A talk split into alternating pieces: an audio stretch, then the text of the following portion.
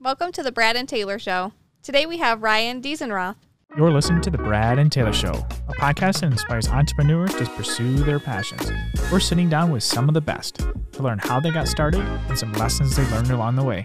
Hey Ryan, how's it going? Hey, I'm great. How are you guys? We're good. We're doing good. We're doing good. So, what exactly do you do, Ryan? So, uh, I am a realtor with Social House Real Estate Group. Nice. How long have you uh, been in real estate? I have been licensed, so I'm going on my fourth year here. I think July will make it four years. That's awesome. Three Good. years. That's awesome. know. Time flies. I can't even keep track. I know, right? You're like, uh, what are we at? Where are we at? That's awesome. Yeah. Um, so when you were younger, is this what you had planned when you grew up, or what was your whole plan? uh, I mean, no, I, I don't know. There's probably some people who are like, yeah, I'm really interested in a, a career in real estate as, a, as a young child or something. Um, I think like like most, you know, little boys and little girls, or many little boys and little girls, you know, you dream of, of playing professional sports, and um, so I, you know, I played sports growing up, I, I, but I never got to like the collegiate level or anything like that. Um, really liked soccer. I, I'm uh, I'm only five foot six though, so my stature wasn't really conducive to uh, to being a professional athlete. So it kind of was uh, was left to a more traditional career path, I guess. Um, Yeah. What? Yeah, I never really envisioned real estate. Yeah, Yeah. That's awesome. So what? What other? Uh, what other things have you done? Yeah, so um, I graduated from Michigan State. Um, I don't know how long ago that was, over a decade ago. And I had a couple, I don't know, I, I had a, like two, three, four, five different jobs, cycling through jobs right when I graduated. Finally found a, a company that I uh, you know, worked for for a long period of time where I felt like I had had a good career. Um, I kind of started climbing the the corporate ladder, and um, I, I still, even at that point in time, like wasn't totally sure what I wanted to do with my life, but it was a good landing spot they uh, they ended up paying for my MBA. I, I, did, I did a bunch of different things, and, and it was a, a large um, property and casualty insurance company. So I worked in claims and operations and finance.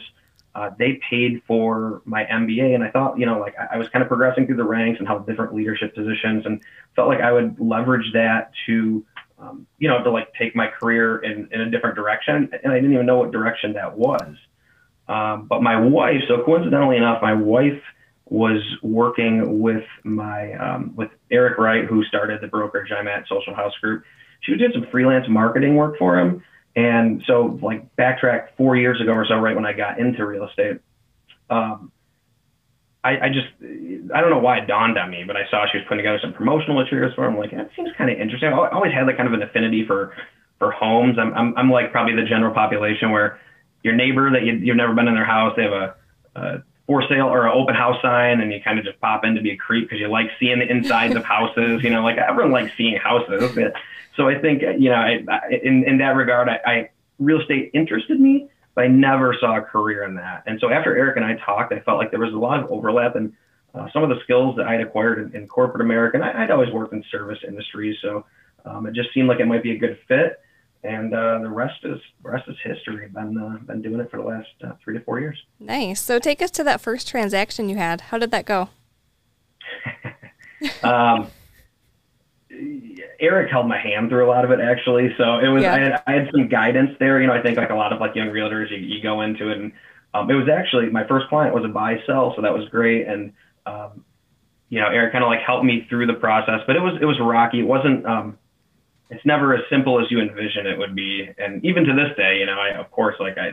I have more experience, but it, there's there's always something new happening with each transaction. Right. Yeah. I think that's pretty common too. You go into it thinking, okay, I got this, and then you get there and there's a lot of paperwork. So you got to go Pretty through it. Like it's one thing to go through the coursework. You're like, oh, I'm good. I'm, uh, I'm going to be Yep. a realtor now.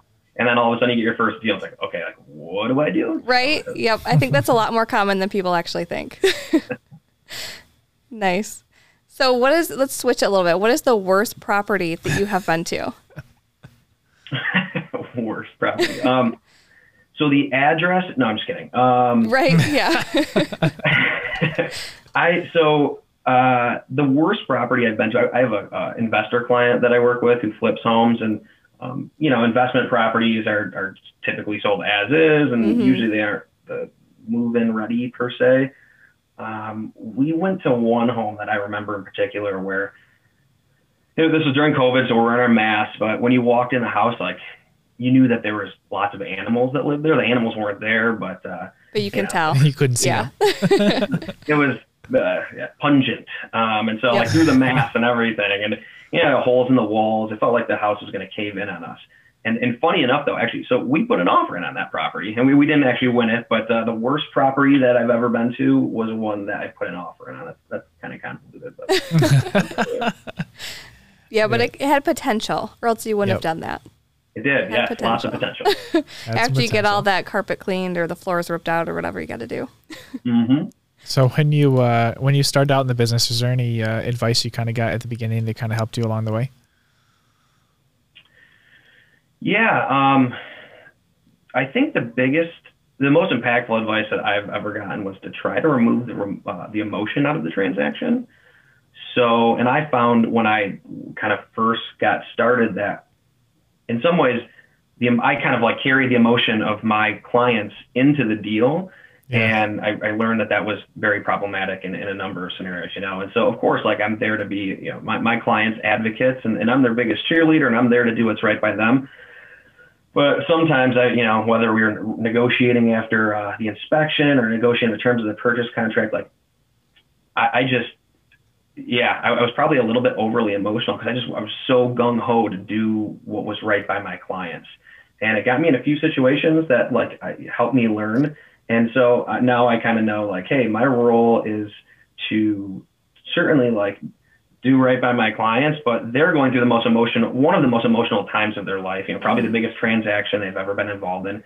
So I need to be kind of like that, that calming presence and the one who can come in objectively and really make sure that like the transaction transaction goes off, off smoothly and be a barrier for that because I've, you know, I've passed some information along from clients about how they're feeling to other realtors early on. It's like, oh, it creates some weird contentious relationship or there's so many so many things that you know could could go wrong so i think the biggest piece of advice that i ever got pretty early on was hey like let's try to remove the emotion out of it and, and be more of a, a, a guide throughout the process Right. and, you know you wear a lot of hats as a realtor you're a, of course you're an agent but you're kind of like a therapist at times you're like a sounding board you know and so like I, I need to you know absorb all of that and then go through the the, the transaction uh, objectively Do you Oh, have any advice on how you could leave out that emotion and you just be the middle guy at that point? Because I know this is a pretty emotional decision for a lot of buyers and sellers. So, how do you go about that? How would you leave that out yeah um, because you want to be really personal without being yeah yeah. No definitely. Um, so i don't know. I mean i think that through after going through a few experiences where i realized that my emotions kind of got in the way of achieving the result that we wanted or complicated things a bit hmm that's when I was able to really take a step back. And I think, you know, like with anything, you know, practice makes perfect. So it's something I, you know, that I, I try to remain cognizant of every time that I'm going through a, a challenging conversation or um, dealing with a difficult negotiation. Uh, but I think awareness is really the, the first step, and then you know just kind of like keeping that at the forefront of your mind and, and recognizing that, you know, what your role is and the implications of, of passing that emotion from your clients onto the other side and what that can do. Yeah, for sure. If you could start all over again with a thousand dollars, how would you spend that first thousand dollars? Is there anything that you would do differently? Um, you know, funny enough, I, I think I'd probably spend it the exact same way that I did. Uh, so um, I, I don't know if you guys know much about our brokerage social house, uh, but our, our whole model is predicated on leveraging social media and tools uh, to, you know, help sell our clients' homes faster and, and quicker and use that like a lead gen source, all sorts of things. And so like social media is our bread and butter. And the first thousand bucks and many thousands of dollars after that that I sunk into the business was on um, was leveraging social media essentially, and that's what's really helped my business thrive and flourish. Um, so I probably would I would do that again for sure. Um, what I might do differently, um, maybe not as it pertains to to like how I would spend that money, but I feel like you can never have enough knowledge. And so I kind of like, you know, went through the licensing course and I just dove right in. And I don't know how you do it, like how you, it, certainly a lot of this is experiential and, and, you know, like you go through everything and you, you, you learn um, from your mistakes and from your successes. Uh, but I think maybe if I, I might like take more coursework that was, you know, centered around the actual like transactions because the pre-licensure coursework is, is not that. You know, Yeah. it's a lot of law Yeah. and regulation and just kind of like big picture things, but in practicality, a lot of it, you know, you, you don't come across in your day-to-day transactions. Right. So uh, maybe gaining a little bit better knowledge base on the front end, but you know what, through trial and error, I think I, I figured a lot of it out over here. Yeah, for when you guys uh, you guys said you uh, do a lot of social media stuff. Um, what kind of platforms do you guys use at the moment? Yeah, so Facebook is our bread and butter, really. Um, my bread and butter. A little bit on Instagram, and then you know I, I've like kind of like flirted with the idea of, um, of trying to do something maybe with Snapchat, but um, really it's Facebook, and then to a lesser extent Instagram. Gotcha. Have you done any TikTok yet? No, no, and that's actually something I need to do. No, and I, I should back up too because a lot of the folks in my brokerage are doing like these really cool, like creative short videos on TikTok. I see it all over the place. I'm uh, I'm a late adopter, I guess. Uh, so I need, I, and that's something that's really gaining some momentum. So I probably thank you for for pushing me to do that. This, this is what I need. Yep, there we go. you guys heard it here first. So when's that first video coming out? yeah, right now you're gonna hold me accountable. Um, I don't know, like uh, let's say we'll shoot for uh, the first week of June. There we go. There we okay. go. So by the time this is posted, everyone will be able to see that. Let's go TikTok see that video. You guys are really making me do this. So yeah, I, yeah, absolutely. So Sweet. I'm excited. Nice. So what kind of goals do you have going forward in the next year that you want to achieve? Um, so I'd say like from I'll give two goals, I guess. One's um, from like a personal sales volume. I'd like to hit ten million dollars in personal volume um, as kind of like a less, I don't know, if less tangible, but as like a different type of goal. I'd like to get inside, get into the investment side of things. So um, I'd really like to have within the next year my first rental property or two, and kind That's of awesome. explore that side of things. That's awesome. I like it. Is there any uh, like business books that you've read that you could recommend to anyone kind of starting out in the business? Yeah. Um, yeah, I would say so. I see that big stack behind you. I just wonder what it was. I would be lying. There's more around the house too. I'd be lying if I said I read all of them, but I've read a fair amount. Um, it's funny enough. That's one of my goals, like this year, is to read more, which I'm not doing too well with. So I need to, to kind of recenter there. But um, so the the most recent book I read, uh, coincidentally, my brother-in-law is a, a New York Times best-selling author, Mhm. and he just came out with a book a few weeks ago called Big Little Breakthroughs, and it's about how um, you know everyday little innovations actually breed you know like creative results. And it's not like you just swing your wand and all of a sudden like you know magic happens. Um, so that was the most recent book i read. I would, i'd recommend that if you're looking at um, you know trying to become more creative or innovating um, and kind of like breaking down that notion of, of you know it, it all happens you're born with it or it's magic you know um, another one I would say is really good is To Sell is Human by Daniel Pink. I think that's actually back there. Um, it just kind of talks about the art and science of sales. And, and of course, I'm in sales, but it, it's applicable to anyone, even not in the industry. Um, you know, and it, it talks about your everyday life too. And then um, I, I guess one other would be uh, The One Thing by, uh, by Gary Keller. And that is something that I kind of go back to all the time because I'm a little bit scattered and, um, I, you know, I find that like I get, there's so many distractions, right? My like emails going off, taxes blowing up. And of course, like you, you try and balance like the responsiveness aspect because that's like great client satisfaction. Um, but also knowing that like that, that's not like what's driving some of your business forward, right? So I'm so quick to clear up my email. Do I have to clear this email out? So like thinking about the one thing that you can do to drive your business forward.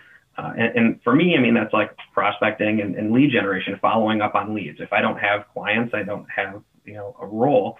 So um, it helps me whenever I'm like kind of getting distracted, that helps me get centered and always boil it down to like, what is the one most simple thing I can do to drive favorable outcomes? So uh, that's not one, that's three books, but for whatever. Yeah, I like it.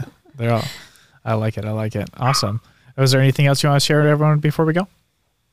Uh, no, I, I, think that's it. I, I, appreciate you guys having me. Had a good time. And um, yeah, thanks so much. Sweet. Well, hey, thanks for coming on and sharing your story with us today. Thanks. Have a good one, guys. Yep. Hello? Hello? Are you Hello? there? Are you there? Are you there? Hey guys, we just wanted to thank you for uh, listening on uh, either uh, podcast or on uh, the YouTube video here. If you guys wanted to subscribe, that would be awesome. That would mean a lot to us. And if you guys could give us a five star review as well, that would be amazing. And we'll see you on the next one. See ya.